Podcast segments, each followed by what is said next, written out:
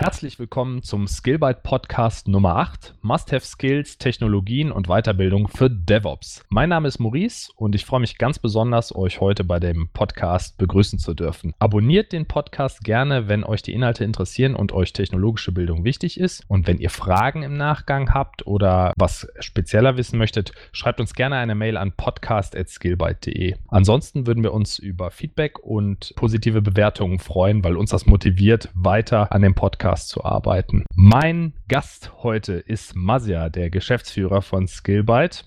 Hallo Maurice, freut mich wieder da zu sein. Du bist ein alter Hase schon, ja. Und wir sprechen heute über das Thema DevOps oder Skills, Technologien und Weiterbildung für DevOps. Und da freue ich mich ganz besonders, dass wir heute sprechen können, weil du der Oberexperte bist in dem Bereich. danke, danke. Ich hoffe mal. Jetzt habe ich natürlich die, die Erwartungshaltungen sind riesig, von meiner Seite jedenfalls.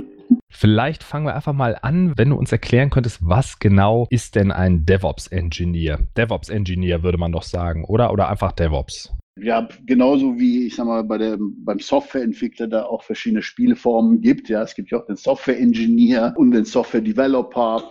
Die Nuancen, das, also die, die, Unterscheidungen sind wirklich in den Nuancen. Es gibt keine, keinen großen Unterschied zwischen DevOps-Engineer, DevOps. Äh, das ist ja ein zusammengesetztes Wort eigentlich zwischen Developer und Operations. Historisch gesehen gibt es den Entwickler und den Administrator. Das heißt, um den Begriff jetzt nochmal, wir haben da zwar in einer anderen anderen Podcast-Folge darüber gesprochen, aber mhm. für diejenigen, die das noch nicht gehört haben, früher war das so, der Softwareentwickler hat sein, sein äh, Artefakt gebaut, da purzelte, ich sag mal, ich jetzt als Java-Entwickler kann das in, als, als Beispiel Java nennen, purzelte ein, eine JAR-Datei oder eine WAR-Datei heraus, das hat man dann irgendwo in einem Übergabeordner abgelegt, ob das jetzt Jenkins automatisiert gemacht hat, damals noch Hudson, oder man das per FTP, SCP, wie auch immer irgendwo hingeschoben hat, hat ab dort ein Systemadministrator oder die Kollegen vom Operations diese WAR-Datei genommen und dann verteilt auf verschiedene Application-Server, ob das jetzt ein WebLogic war, ein, JBoss oder Plain Tomcat, hat dann die WAR-Dateien dort Ausführung gebracht. Und die Schnittstelle war relativ klar. Ne? Der Entwickler entwickelt das Artefakt, legt irgendwo ab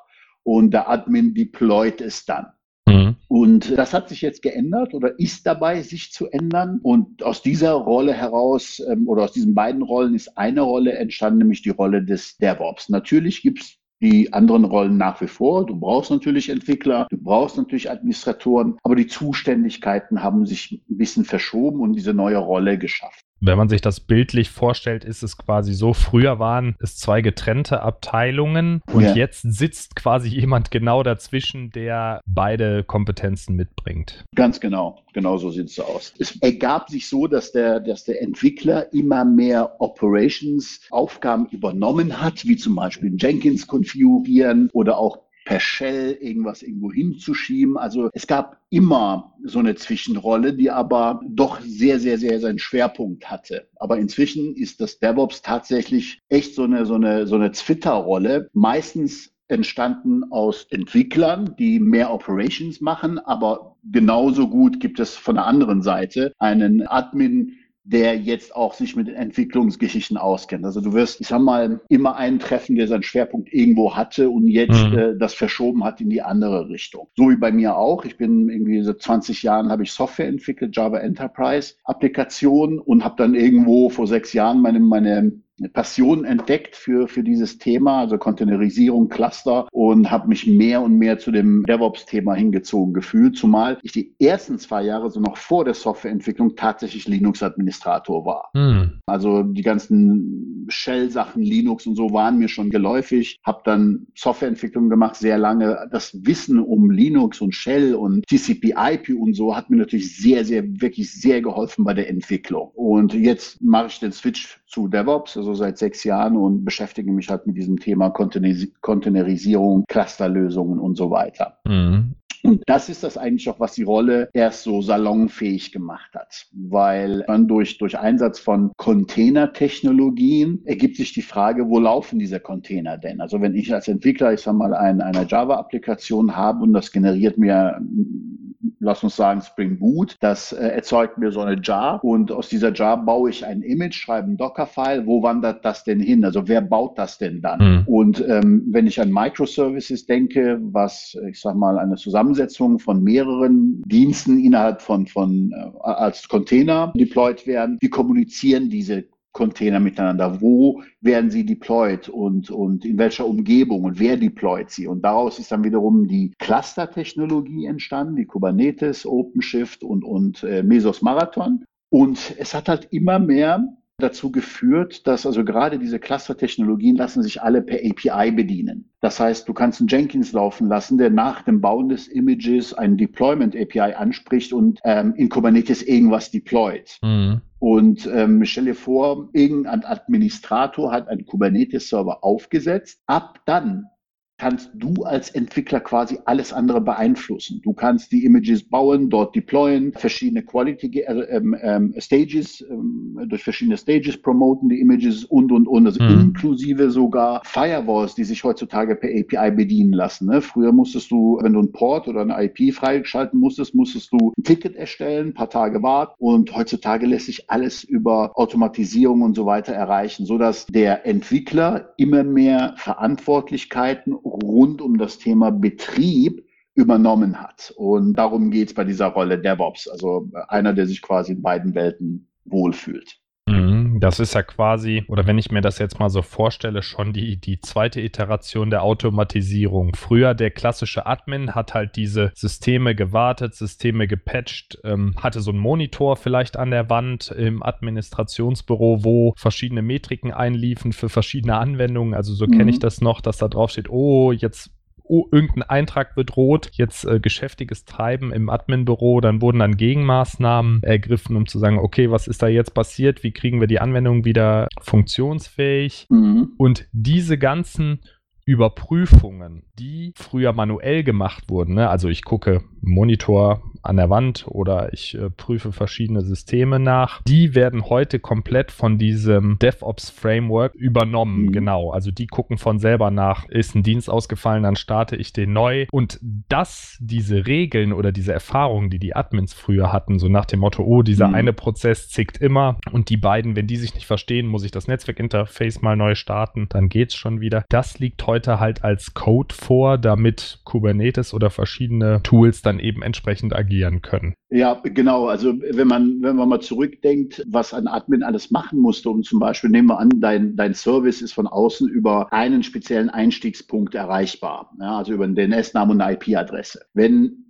der Dienst dann weg war, musste, ähm, haben die Admins sehr viele, ich sage mal, Linux Tools benutzt, mhm, genau. um zum Beispiel die IP, die, also das war eine virtuelle IP, um das auszutauschen und das woanders hin zeigen zu lassen. Per Pacemaker wurde zum Beispiel geguckt, ist der Dienst da? Also man hat sehr viel auf IP-Ebene selber gemacht. Und jetzt wird es interessant. Im Grunde ist Kubernetes nutzt einige Linux-Primitiva, nennt man, nennt man so wie zum Beispiel Linux Namespaces, C-Groups, mhm. IP-Tables und hat, wenn man es mal sehr abstrakt sagt, einen smarten Rapper drumherum gebaut, so dass du keinen Admin mehr brauchst, der diese Dinge tut, sondern man hat so einen Layer davor geschaltet, denn jeder, der eine API äh, lesen kann oder einen Kommandozeilenbefehl absetzen kann, sehr einfach all diese komplizierten Sachen unten drunter bewerkstelligen kann.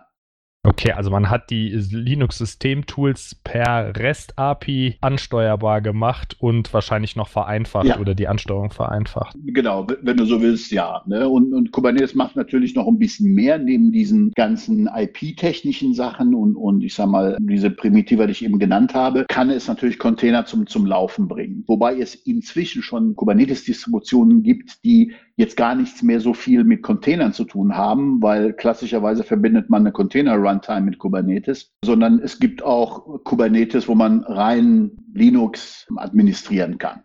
Mhm. Aber entstanden ist es ja von Google. Ne? Also Google hat, hat Kubernetes äh, quasi gebaut. Das hieß anders vorher, das hieß Borg und ist dann der Open Source Community übergeben worden als Kubernetes. Und das ist sozusagen der de facto Standard Cluster für Docker betriebene Landschaften. Wobei es inzwischen auch wieder Bewegungen gibt, dass Docker als einzige Runtime abgelöst wird oder parallel Runtimes entstehen, namentlich RKT und andere, die zum Beispiel auch daemonless sind, ne? wo du gar keinen Docker Daemon mehr brauchst, sondern es verwandelt sich sehr viel. Und das ist auch ein Thema beim DevOps. Er muss sehr in dieser schnelllebigen Welt sich sehr schnell zurechtfinden können, entstehen ohne Ende Tools, Tools verschwinden auch wieder. Also man muss sehr am Ball bleiben. Cool, jetzt hast du quasi ein gutes Bild gezeichnet. Was ist DevOps und was macht ein DevOps-Engineer mhm. und wie ist das historisch einzuordnen? Welche Skills muss denn ein DevOps-Engineer haben? Also Weiterbildung ist essentiell. Das würde ich ja fast sagen, das ist generisch in der IT so, aber im, im DevOps-Bereich und im Frontend-Bereich wahrscheinlich noch, muss man da äh, noch ein kleines Ausrufezeichen dahinter mhm. setzen. Es gibt also DevOps-Engineers heute, so wie du, die kommen aus der Softwareentwicklung Entwicklung, haben aber administratives Hintergrundwissen oder Administrationshintergrundwissen und sagen, okay, Softwareentwicklung kann ich, ich weiß, wie, die, wie ein Linux-System funktioniert. Da verbinde ich das doch einfach mal zusammen. Das ist, glaube ich, relativ häufig? Gibt es denn auch zum Beispiel Administratoren, die sagen, okay, ich würde jetzt auch gerne mal mehr entwickeln oder ist da wirklich Coding notwendig, um Kubernetes zu steuern oder reicht auch da Scripting im Prinzip, was ja viele Admins schon mhm. gewöhnt sein dürften? Also zum einen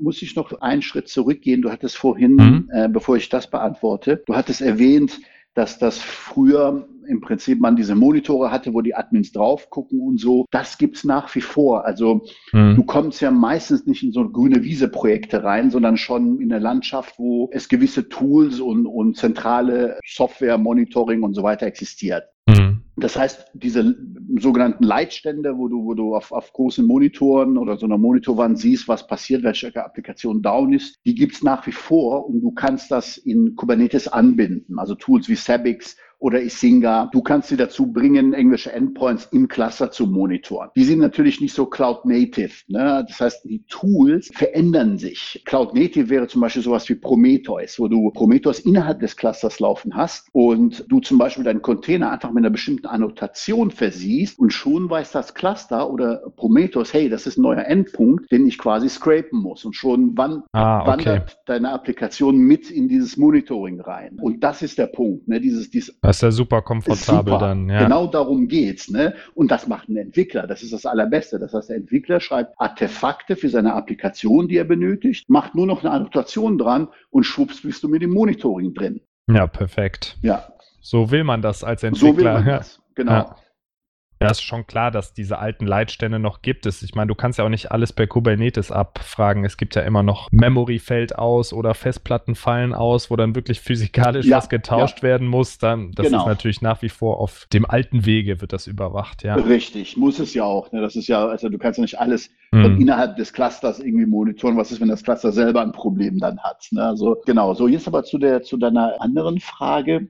Also ideal ist, also bei mir war es ideal, weil ich schon Systemadministratoren-Erfahrung hatte in die Entwicklung und jetzt wieder äh, Richtung DevOps. Das heißt, ich habe quasi beide Welten oder alle drei Welten irgendwie mitgekriegt. Mhm. Es ist vielfältig. Du, also ich als, ich sag mal, jetzt mit der DevOps-Rolle entwickle selber jetzt nicht. Ne? Aber ich weiß sehr genau, wie eine Java-Applikation zum Beispiel gestrickt sein muss, damit sie als Container im Cluster läuft. Und ich kann auch die Fehlermeldungen lesen und weiß, was dann zu tun ist. Also ich mhm. kann die Applikation auch sehr gut troubleshooten. Aber du musst nicht entwickeln können. Das heißt, also ich sag mal, wenn du von der Admin-Seite kommst, reicht es bis zu einem gewissen Level in die Entwicklung einzutauchen, dass du weißt zum Beispiel im Falle von Java, wie du ein Stack-Trace liest, mhm. was die wichtigsten Stack-Traces bedeuten, wie eine JVM sich verhält oder wie du eine JVM tunen kannst mit gewissen Parametern und wie dieser Parameter wie zum Beispiel Heap und so weiter im Containerumfeld im Cluster sich verhalten und solche. Also zum Beispiel weiß ich, dass Java 8, wenn du da die Heap-Settings setzt, die JVM weiß zum Beispiel nicht, dass sie in einer Containerumgebung läuft. Ja, okay. Das heißt, sie sieht die Memory-Grenzen nicht. Ähm, und ab Java 11 ist das mit drin. Bei Java 8 kannst du irgendwie so ein Experimental-Feature aktivieren, was es dann wiederum weiß. Und das weiß ich als Java-Entwickler und, und kann das sehr gut halt zuordnen. Das heißt, wenn du mich jetzt fragst, würde ich sagen, ich muss jetzt nicht wissen, wie was objektorientierte Programmierung ist oder, oder solche Dinge.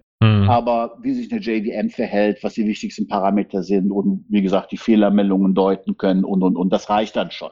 Ich denke, das ist auch realistisch, dass das viele Admins ja heute schon tun. Also die sehen irgendwie einen Crash, ein Dienst geht, kommt nicht mehr hoch, dann wenden sie sich an den Entwickler und sagen, guck mal hier, ja, das genau. ist das Log-File. Ja. Ähm, ich habe neu starten probiert und dies und das, aber jetzt bist du dran oder so. Ja, ja genau, genau so war das früher. Ne? Das heißt, ich hm. bekam vom Admin die Logs zugeschickt, da geht was nicht. Ja, und das genau. wurde dann immer hin und her gespielt. Ne? Und DevOps kann das halt lesen. Mm, okay. So, und Skripten als DevOps sollte man auf jeden Fall können. Mm. Aber also Bash musst du können, du musst idealerweise YAML lesen können und schreiben können, weil alles in dieser Welt ist entweder in YAMLs oder in JSON, aber ich würde sagen 80, 90 Prozent werden in YAML-Dateien abgelegt, wie zum Beispiel Deployment-Konfigurationen, Konfigur andere, also sämtliche Konfigurationselemente sind in YAML geschrieben. Yet Another Markup Language ist, glaube ich, der ja, genau. Fachbegriff, genau. wenn es jemand nachgucken möchte, der äh, YAML noch nicht gehört hat. Ja. Und du solltest natürlich dich komplett mit dieser Containerwelt auskennen. Ne? Wie das funktioniert, Docker als Haupt-Runtime, noch Standard-Runtime in Kubernetes, aber auch mit allen neuen Entwicklungen, die auf uns zukommen. Ich hatte einige erwähnt, wie RKT oder dieses OCI, was, was ein, ein Standard-Interface einer Gemeinschaft ist. Und jeder OCI-konforme oder kompatible Runtime kann in, in Kubernetes laufen. Das heißt, mit diesen Entwicklungen sollte man sich auskennen. Idealerweise noch, ich sag mal, eine Automatisierungsframework wie Ansible oder Terraform Form. Ansible ist für, für, ich sag mal, Applikationskonfiguration, Provisionierung von Applikationsartefakten, Konfiguration auf diverse Maschinen und Terraform ist mehr für Infrastrukturprovisionierung. Das heißt, du kannst, ich sag mal, auch mit einem Knopfdruck kannst du in AWS komplette Landschaften oder on-prem oder sonst wo hochfahren oder Nodes hinzufügen zum Cluster. Mhm. Solche, solcherlei Dinge macht man mit Terraform oder Ansible. Das heißt, in einem der beiden sollte man sich auskennen, idealerweise sogar beide. Ja, je nachdem, was der Kunde oder der, was in dem Unternehmen eingesetzt wird, mhm. wahrscheinlich, mhm. ja. Genau. Was ich denke, was auch noch wichtig ist, ist dieses, ähm, diese CI-CD-Pipeline, also Continuous Integration, Continuous Delivery ja. zu kennen. Ne? Früher, du hast es eben angesprochen, da wurde, äh, wurde der Code in Subversion committed noch oder in, in schon ins Git-Repositorium. Dann hat Jenkins den gebaut und das Artefakt war dann ein War mhm. oder ein Jar, was dann irgendwo hingeschoben yeah. wurde. Und ähm, heute geht es ja weiter. Also dann wird Jenkins baut es immer noch, baut aber vielleicht direkt ein Container-Image mhm. oder ein Docker-Image, was dann nach und nach so Rolling Release-mäßig ausgerollt wird über die einzelnen Pods, über die, über die einzelnen Maschinen im Kubernetes-Cluster, sodass man wirklich ein komplettes Release weich mhm. durchführen kann und der Endkunde oder der Businesskunde je nach Anwendung keinerlei Ausfallerscheinungen bemerkt, sondern direkt die neue Version dann nach einer gewissen Zeit ausgerollt ja. ist. Ne, das denke ich ist ja auch noch dann der weiter gesponnene Gedanke über CI/CD, mhm. der perfekt durch Kubernetes Cluster unterstützt wird. Ja,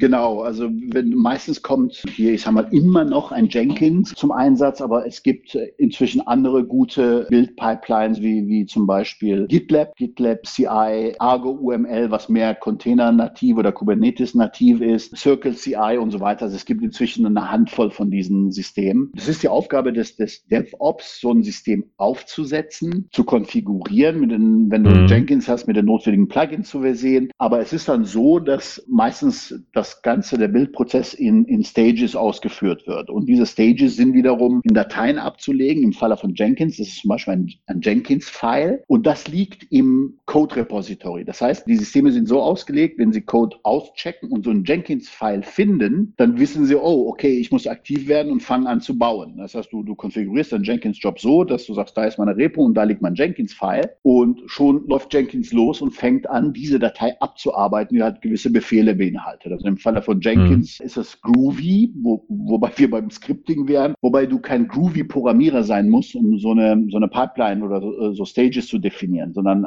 mhm. Programmierkenntnisse reichen. Die Syntax ist sehr einfach. Das heißt, du sagst, hey, pass auf, als ersten Schritt fang mir den Code an zu bauen. Und zwar mit Maven. Dann nimm das Java, was da rausgepurzelt ist und pack das in Image rein, baue mir das Image so und so, schieb das Image da und dahin und dann deploy mir das bitte in den und den Kubernetes Cluster. All das kannst du dort definieren. Üblicherweise macht das der DevOps zum ersten Mal für die, für die Entwickler und ab dann können die Entwickler quasi das selber beeinflussen. Ne? Weil Entwickler sind mhm. Programmierer und das bisschen groovy können sie auch lesen und können dann, wenn sie gewisse Änderungen haben, das dann selber machen. Und ähm, so, dass der DevOps sich dann wieder mit anderen Dingen beschäftigen kann. Also technisch als Skills nochmal zusammenfassend. Bash, JAML, JSON, GitLab oder Git allgemein und Kubernetes natürlich. Das sind so die großen Themen und dann alles, was an Entwicklung softwareseitig hinzukommt oder an Linux-Basiswissen, das hilft natürlich auch ungemein bei der Provisionierung oder bei ja. der Erstellung dieser Skripte. Ist eigentlich auch als DevOps, nützt es mir was, wenn ich Windows-Server-Kenntnisse habe oder ist das Thema da komplett außen vor in der Windows-Welt? Nee, also äh, definitiv CI/CD, auch ein ganz wichtiger Part, das gehört dazu. Mhm, okay. Äh, zu, zu dieser Liste, was du aufgezählt hast. Nee, Windows ist definitiv auch ein Thema. Ich selber hatte mit Windows-Containern nichts zu tun oder mit dieser, dieser Welt nichts zu tun. Ich bin auf der Linux-Seite, aber du kannst auch Windows-Container bauen, die auch mit einem Windows ausgestattet sind, aber da kann ich jetzt nicht so viel zu sagen, weil das einfach nicht mein Universum ist. Nee, kenne ich auch keinen Kunden bisher, der das einsetzt. Ja. Also wäre mal ganz interessant zu sehen, wie das geht zum Thema CI/CD. Ne? Wir haben es jetzt sehr schnell durchgezählt, aber das Thema Deployment, ähm, also CI heißt ja Continuous Integration. Das heißt, dass äh, ich sag mal, wenn wenn Developer das auf verschiedenen Branches einchecken, das soll ja helfen, dass Code relativ oft gebaut wird und dein Feature Branch, was du committed hast, irgendwie gebaut wird oder gemerged wird in den, in den Develop oder Master oder auch immer und man sehen kann, dass die Software immer noch baut, auch wenn ich jetzt dran entwickelt habe oder 100 andere Entwickler gebaut haben. Mhm. Und dieses permanente Bauen und Integrieren in, in den Hauptbranch ist Continuous Integration. Der nächste Schritt ist ja Continuous Delivery. Das mhm. bedeutet, ich baue ständig, das heißt, den Code, den ich jetzt integriert habe und gebaut habe, will ich. Äh, Deliver ich ständig, meinst äh, Genau, äh, Delivery ich ständig. Das ist noch was anderes als Deployment. Ne? Das heißt, mhm. Delivern heißt das Artefakt bauen und irgendwo hinschieben, dass ich auch weiß, dass ich nicht nur bauen kann, also den Code kompilieren kann, sondern auch das äh, gewünschte Endartefakt bauen kann, wie zum Beispiel ein Image oder eine WAR-Datei oder was auch immer. Mhm. Der nächste Schritt wäre dann Continuous Deployment, so dass du wirklich Code angefangen beim Commit automatisiert in Produktion bringen kannst. Meinetwegen noch mit so einem Quality Gate dazwischen, wo einer händisch noch Freigabe machen muss, damit es auch wirklich in Produktion läuft. Und wie das deployed wird, da gibt es zum Beispiel bei Kubernetes verschiedene Strategien. Standardmäßig ist das Rolling Update. Das heißt, wenn du Code in Produktion bringst, eine neue, äh, neue Version deines, deines Images, dann fährt Kubernetes dieses, diesen Container hoch. Der alte Container mit der alten Version läuft aber immer noch. Und erst wenn der neue Container sagt, hey, ich bin da und, und gibt ein Health-Signal, dann switcht Kubernetes Ascent Traffic auf den neuen Container um. Mhm. Das heißt, du hast keinen Ausfall gehabt deiner Software-Applikation. Es gibt aber auch andere Strategien, wie zum Beispiel Canary Releases, wo du auch einen Container hochfährst mit einer neuen Version und nur ein Prozentteil deines Traffics, wie zum Beispiel drei Prozent, fünf Prozent, ein Prozent, auf diese neue Version leitest so dass du gucken kannst, hey, funktioniert die Software noch, ohne dass jetzt alle deine Kunden das sehen, sondern nur so ein geringer Teil. Und wenn du sicher bist, dass das funktioniert und keine Fehler fliegen, kannst du dann umswitchen. Ist natürlich ein bisschen komplizierter, geht natürlich nur, wenn du keine Datenbank-Updates und so weiter hast. Aber von diesen verschiedenen Strategien gibt es zwei oder drei und da muss man auch den Kunden, also in unserem Fall natürlich auch beraten können, hey, was willst du und wie kann so ein Prozess oder so eine Umgebung aussehen? Also es geht schon ins Detail dann auch. Ne?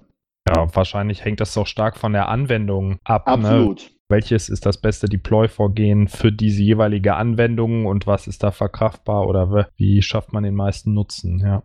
Ja, stell dir vor, du hast, ich sag mal, Instanzen von einer, einer Software mit, mit, ich sag mal, 100 Containern, die geload balanced werden. So, wenn du jetzt aber, ich sag mal, dieses Blue-Green Deployment machst, bedeutet, ich fahre 100 neue Instanzen hoch. Mhm von der neuen Version und wenn das funktioniert, dann switche ich es um. Das heißt, du brauchst in einem gewissen Zeitraum doppelte Ressourcen. Mhm. Und, ne, also man muss sich da schon sehr viel je nach Umgebung Gedanken machen, wie so eine sinnvolle Strategie aussehen kann. Ja, verstehe, klar. Sehr viele Technologien für DevOps-Engineers. Mhm. Ansonsten, Admin-Seite haben wir besprochen, die Coding- oder Scripting-Seite haben wir angesprochen. Auch oder meiner Erfahrung nach müssen DevOps auch gut kommunizieren können. Also eben in beide Richtungen, dadurch, dass sie mit beiden Gewerken zu tun haben mhm. oder aus einem Gewerk stammen und diese Aufgaben nach und nach übernommen haben, auch gut kommunizieren, um dann eben auf der einen Seite zu verstehen, okay, was braucht die Anwendung wirklich. Ne? Also sonst sage ich natürlich, okay, gib mir 100 Container, dann läuft meine Anwendung immer. Mhm.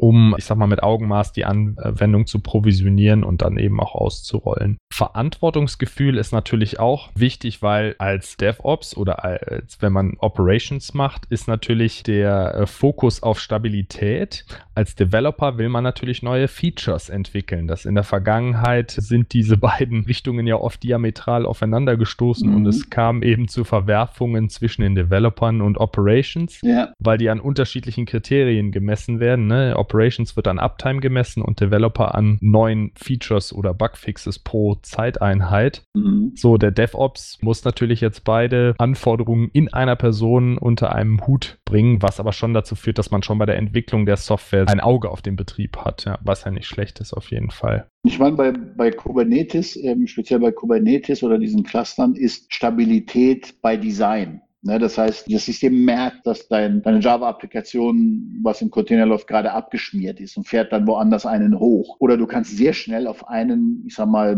mit einem Befehl, ob jetzt per Kommandozeile oder automatisiert, per Jenkins-Job, wie auch immer, kannst du zurückrollen auf die alte Version. Also du kannst sehr schnell agieren. Ne, was früher, ich kann mich erinnern, früher haben wir so Ordner, also unsere Wahldateien irgendwie auf Filesystemebene abgelegt, dann mit einem Datum als Ordnernamen und haben dann die produktive Version per Symlink Link auf diese Ordner geswitcht und konnten auch ja. so zurückrollen. Ne? Also all diese Hacks, die man sich hat einfallen lassen, die sind halt unter Kubernetes standardisiert. Das war schon ziemlich cooles Vorgehen, dachte ich, aber ja. natürlich äh, ist es ein bisschen hemdsärmelig in einem Profi-Umfeld, ja. ja. Als weiteren Skill tiefgreifendes Verständnis für Anwendungsarchitektur, also TCP-Ports, NAT, grundlegende Themen wie Zertifikate mhm. und Verschlüsselung. Das ist ja auch super wichtig. Also da stelle ich, ich habe auch Linux-Systemadministration beruflich einige Zeit gemacht, da stelle ich auch wieder fest, bei vielen Leuten, die direkt als Entwickler eingestiegen sind oder in der Data-Ecke eingestiegen sind, die wissen gar nicht so unbedingt, was ein ja. Port ist oder was für eine Beschränkung bei den Ports herrscht. Ne? Unter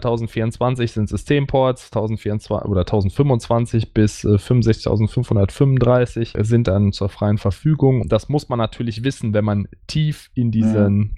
Infrastrukturthemen drinsteckt. Ne? Absolut, absolut. Ich meine, du hast mit sehr schnell bei, bei solchen Umgebungen mit Security zu tun, weil ja, Kubernetes ja. per Default ist unsicher. Das heißt, du musst viele Dinge dort absichern. Jeder kann irgendeinen ein, ein Container deployen, der aus dem Internet, oder so sprich Docker Hub, irgendein Image zieht, zum Laufen bringt, was mit dem User root läuft. So im Prinzip ist das das gleiche, als wenn du irgendeinem Root-User Zugang gibst. Okay, wow. Also es ist super, super gefährlich. Man muss für Security echt Zeit einplanen. So, und dann musst du als DevOps dann auch wissen, was bedeutet denn ein, eine User-ID? Wie kann ich forcieren, dass kein Container mit einem Root-User läuft? Oder per Default ist Kubernetes so gestrickt, dass jeder Namespace, also alle Container, die in einem Namespace, Namespace Space kannst du dir ungefähr so als Gruppe oder Kunde oder Mandant vorstellen, wo eine zusammengehörige Anzahl von Containern läuft. So per se ist das aber so. Stell dir vor, da gibt es ein Namespace Maurice, Namespace Masia, du deployst was, ich deploy was in unseren Namespaces. Dann kann per Default kann meine, meine Container auf deine Container zugreifen, netzwerktechnisch. Ah, per Default Zugriff, okay. Ja, genau. So, du musst dann Network Policies einführen, um diese Dinge zu verhindern. Aber vielleicht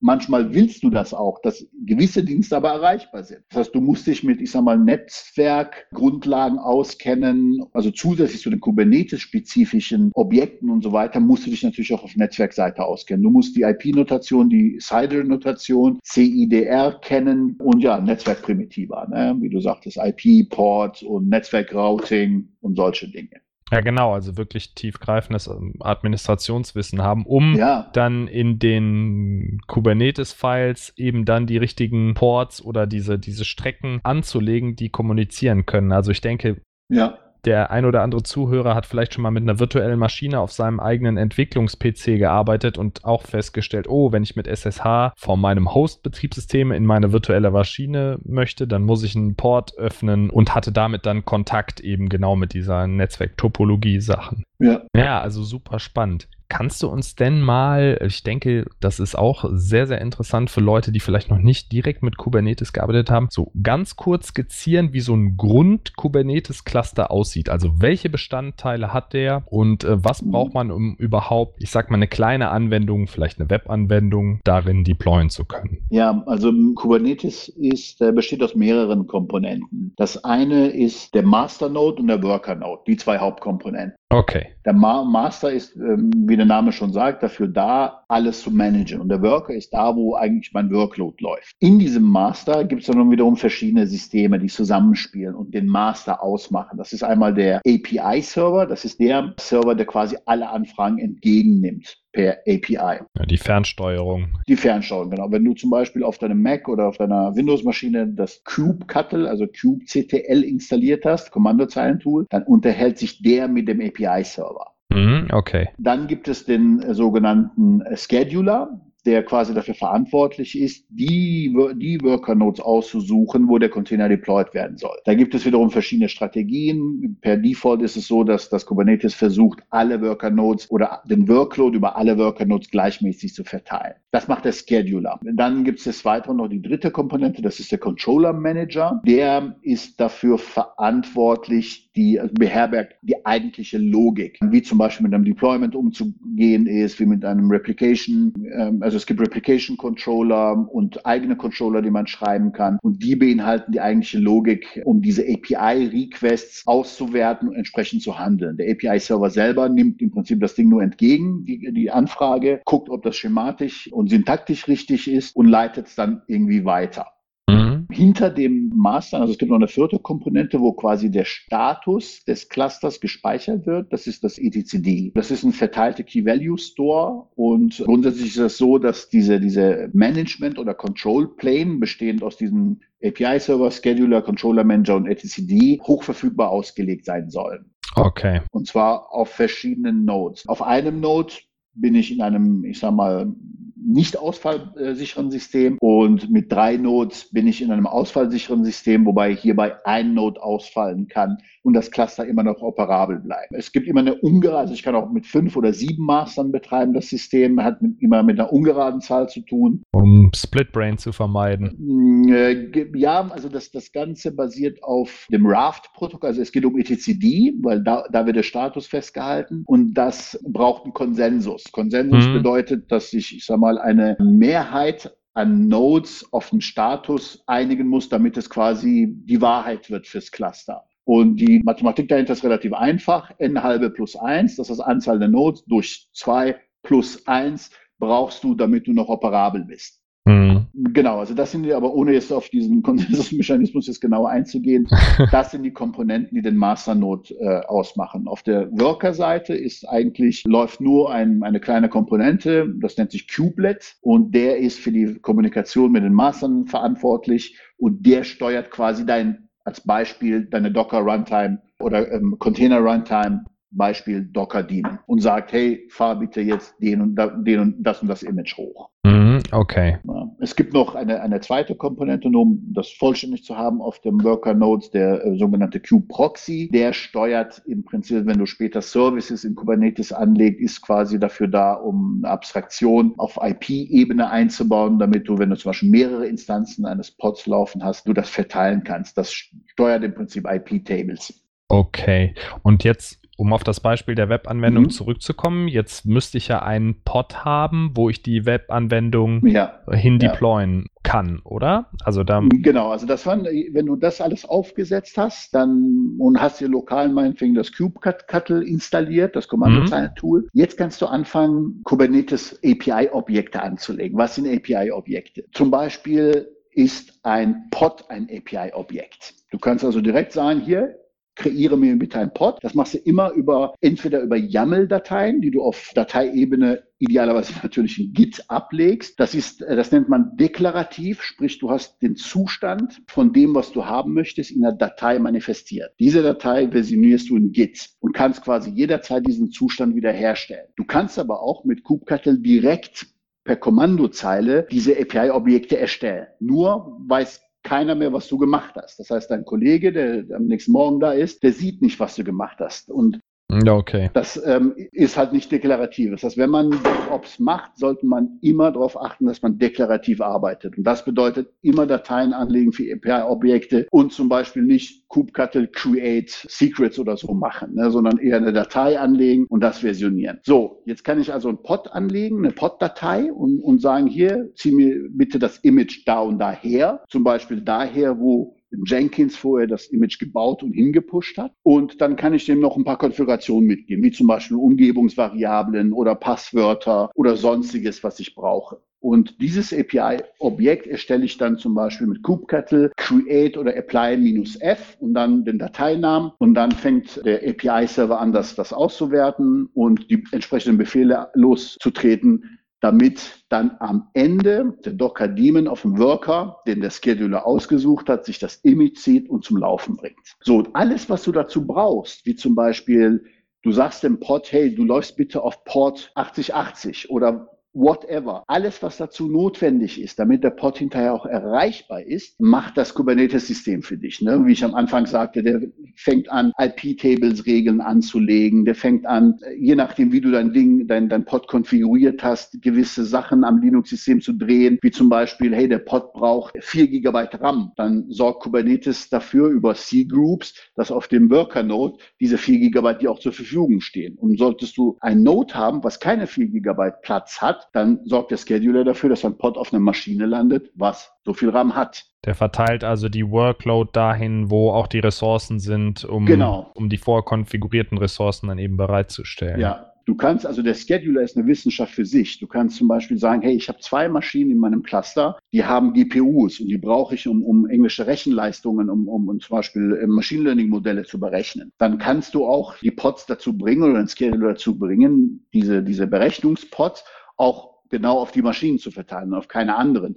Oder über Datacenter-Grenzen, also wenn du ein, ein, du kannst auch Cluster haben, was sich über mehrere Datacenter äh, spannt, kannst du zum Beispiel einen Pod näher an deine Kunden platzieren. Hm, okay, das ist ja jetzt ganz interessant. Mhm. Würdest du denn sagen, dass diese Kubernetes-Umgebungen eher on-premise aufgesetzt werden, weil du ja dadurch eine große Effizienzsteigerung in deinem vorhandenen Rechenzentrum als Unternehmen hast? Oder dass man damit eher in der Cloud hantiert, dass man sagt, okay, Cloud-Technologie ist sowieso ein Thema, mit dem wir uns beschäftigen wollen, dann starten wir dieses Kubernetes-Projekt oder diesen Kubernetes-Cluster direkt in der Cloud-Umgebung. Du, sowohl als auch. Also es gibt viele Kunden, die das on-premise haben und auch haben wollen, weil sie eben der Cloud nicht vertrauen oder weil sie gewisse Daten haben oder Policies, was sagt hier keine Cloud. Es gibt aber auch Unternehmen, die sagen Cloud first, wo eigentlich Rechenzentren gekündigt werden und sagen so, wir gehen jetzt mit allem in die Cloud. Mhm. Es gibt auch Hybridlösungen, ja, weil am dem Kubernetes Cluster ist es völlig Wurst, wo deine Worker Nodes laufen. Ob das jetzt in einem Datacenter in deinem Keller ist äh, oder, oder halt in der Cloud. Ne? Äh, das heißt, du kannst einen Worker da, einen Worker da platzieren. Und ja. die Kommunikation dieser einzelnen Container, die in den, in den, auf den Workern laufen, die kommunizieren über sogenannte Overlay-Netzwerken.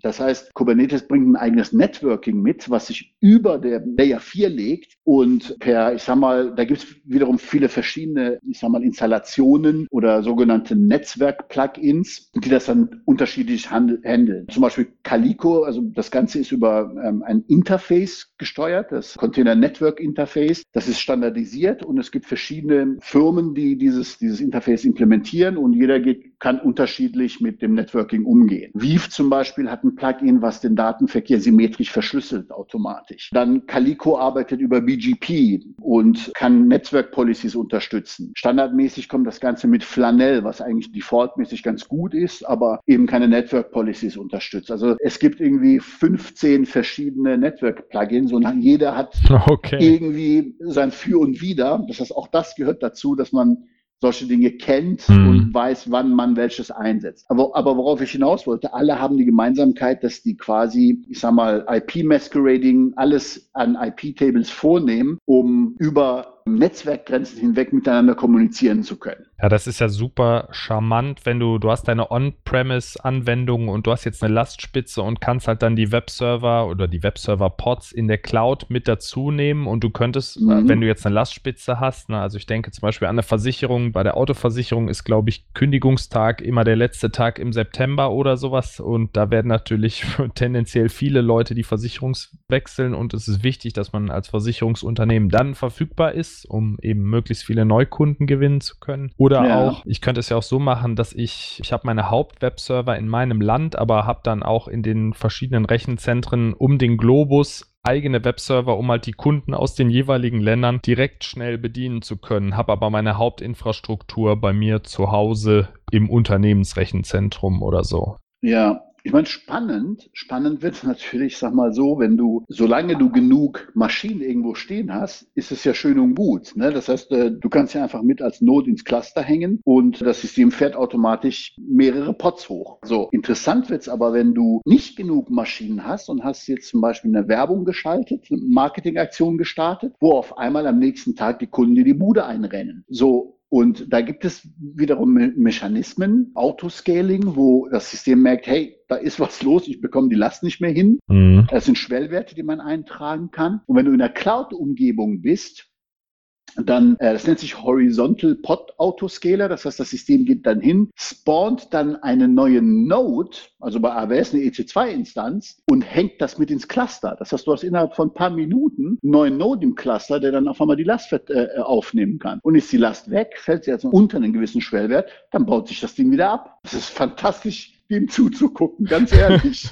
ja, ich merke deine Begeisterung. Das heißt, du hast quasi so ein elastisches Gummiband ja, in die Cloud ja, hinaus, ja. wenn dein eigenes Rechenzentrum zu klein ist und du fängst diese Lastspitze erstmal ab und kannst dir dann in Ruhe überlegen, okay, es kommen noch ein paar Marketingaktionen, ich möchte meinen On-Prem-Cluster aufrüsten oder okay, ich skaliere einfach immer über die Cloud. Also je nachdem, was dann mehr Sinn macht für das jeweilige Unternehmen. Genau. Aber man merkt schon, jetzt haben wir DevOps ein Stück weit verlassen oder uns auf eine, die, die Spezialtechnologie Kubernetes gestürzt, mhm. wo du ja extrem viel Expertise hast. Man sollte, wenn man so ein Projekt angeht, entweder frisch aufsetzt oder weiterentwickelt. Du hast eben von 15 verschiedenen Plugin-Anbietern im Netzwerkbereich gesprochen. Mhm. Da macht das extrem viel Sinn, mit jemandem zu sprechen, der sich damit auskennt oder der da Expertise hat, wie, wie mit dir oder mit der DevOps-Säule von Skillbyte, damit man halt äh, Fehlentscheidungen vermeidet, beziehungsweise ja, viel ja. rumprobieren äh, abkürzen kann. Tatsächlich fragen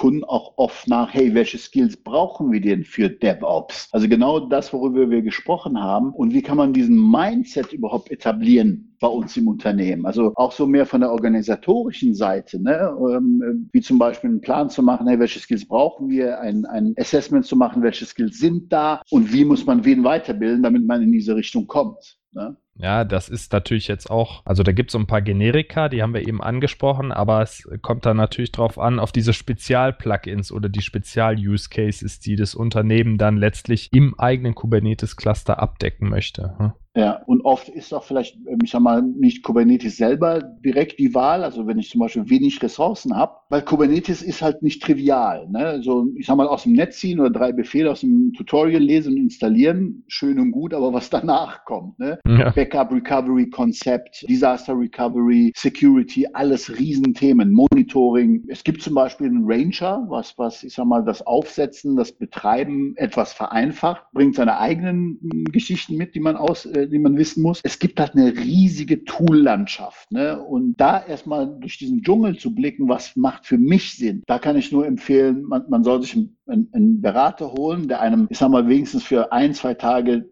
so ein bisschen diesen Dschungel lichtet und sagt, hier, das ist ein Weg, den könnt ihr gehen.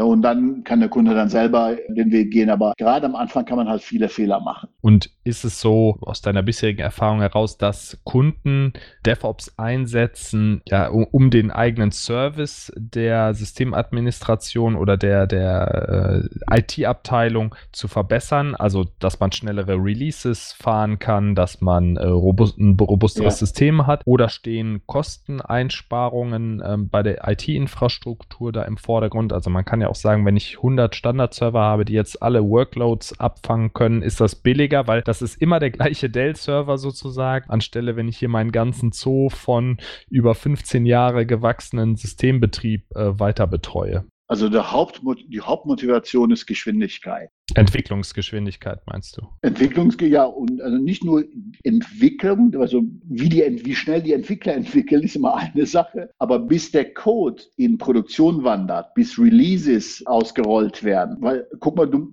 der, der Markt ist heutzutage extrem schnelllebig. Wenn du für ein Release ein Jahr lang brauchst, dann bist du fast weg vom Fenster. Du musst schnell reagieren können, du musst Dinge ausprobieren können, um aus dem, was du probiert hast, Erkenntnis zu gewinnen, sagen, hey, war das jetzt gut oder schlecht, um dich dann kontinuierlich zu verbessern. Und das kannst du nur, wenn dein Release-Prozess automatisiert ist. Mhm. Ne? Und nicht, wenn du Code eincheckst, alles zusammenbricht und kein Entwickler sich traut einzuchecken und wochenlang sein Commit zurückhält und, und monolithische Software-Applikationen hast, wo, wo es Big Bang Releases gibt, wo du drei Kreuze machst oder die Finger gekreuzt dass das alles gut geht. Nein, das muss kontinuierlich gehen und erst wenn du diesen, äh, diese Kontinuität reingebracht hast, kriegst du Geschwindigkeit und Automatisierung rein. Ja, verstehe. Also und darum geht es hauptsächlich. Dass man diese Iterationszyklen von Software möglichst verkürzt, um schneller reagieren zu können und genau. Feature to Market sozusagen oder vom Plan äh, von der Tafel bis hin in die Welt hinaus die ja. Zeit möglichst kurz zu halten. Ja, das verstehe ich. Ja.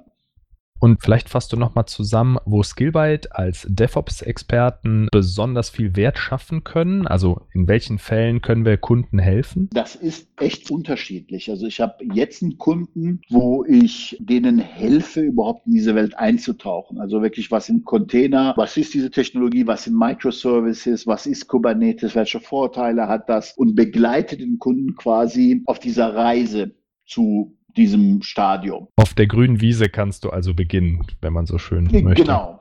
Genau, genau. Also das ist, ist auch sehr abwechslungsreich. Also das ist teilweise halt Beratung, teilweise Proof of Concept bis hin zur Auswahl von Ressourcen oder Empfehlungen, wie es dann weitergeht. Der andere Part ist, wenn halt auch oft dazu geholt, wenn, ich sag mal, die CICD-Kette nicht richtig funktioniert, sehr langsam ist, fehlerträchtig ist, man diese Iterationszyklen nicht wirklich verkürzt kriegt. Und da gucken wir uns zum Beispiel Prozesse an, was läuft schief. Also ist das technisch, ist das organisatorisch, bis hin zu wirklich komplett Clusteraufbau, OpenShift, Kubernetes, wo der Kunde schon, ich sag mal, diese Vorteile kennt und weiß und einfach jetzt Unterstützung braucht und sagt, hey, ich brauche jemanden, der mir das Cluster mal entweder aufsetzt, auf Vordermann bringt oder auch wirklich nur Komponenten daraus. Ja, ich möchte mein Cluster gesichert haben. Welche Komponenten gibt es? Da kommen dann wiederum das Thema zum Beispiel DevSecOps ins Spiel, wo du versuchst, Security so weit wie möglich nach vorne zu verlagern. Üblicherweise geht man hin, macht Penetration Testing, hat die Applikation deployed, kauft kauft sich irgendwo eine Hackerbude und sagt, haut mal von außen drauf. Bei DevSecOps geht es darum, dass man diese Analyse, diese Security-Check so weit wie möglich nach vorne verlagert, schon beim Bauen des Codes, wie zum Beispiel durch einen SonarCube, statische Code-Analyse und, und, und, was es da alles für Tools gibt. Also auch danach werden wir gefragt. Ne? Also für einzelne Bereiche, Komponenten, Monitoring, Security, was wir in einem bestehenden Cluster verbessern oder neu aufsetzen.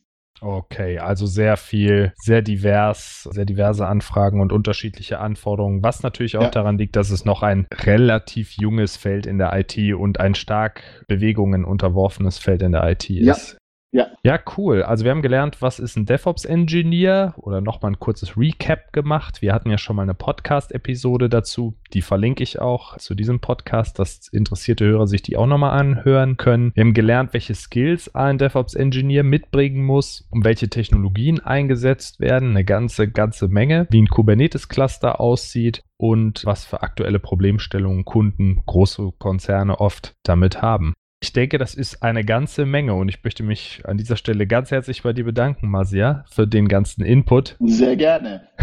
und äh, wenn die Zuhörer Fragen haben, können sie gerne eine E-Mail an podcast.skillbyte.de senden. Und wenn die Podcast-Episode gefallen hat, freuen wir uns natürlich auch immer über eine gute Bewertung. Und der Podcast kann auch abonniert werden, beziehungsweise auf skillbyte.de slash blog erscheinen weitere Artikel zum Thema, die von Interesse sind. Masia, möchtest du noch etwas sagen, um das abzuschließen? Ja, und zwar, ähm, ich möchte noch mal darauf hinweisen, ich bin gerade dabei, eine Webinarreihe zu machen zu dem Thema Kubernetes. Einmal eine Einführung, was so ein bisschen mehr auf, auf der Management-Ebene ist, was Kubernetes ist, welche Vorteile es bringt. Und dann wird es spezialisierte Webinare gehen zu einzelnen Themen wie Security, Monitoring und CICD. Das heißt, öfters mal auf der Skillbyte-Seite schauen, da werde ich sie bekannt geben. Okay, das heißt ein Management-Overview-Webinar und ein oder schon eher technische Seminare dann. Genau, danach dann zweiten technisch. und dritten Teil. Ja, exakt. Okay, perfekt. Da ist ja für jeden was dabei. Ja. Alles klar. Vielen Dank, Masia. Danke dir, Maurice. Gerne. Mal einen schönen Abend. Danke, schönen Abend dir auch. Tschüss. Tschüss.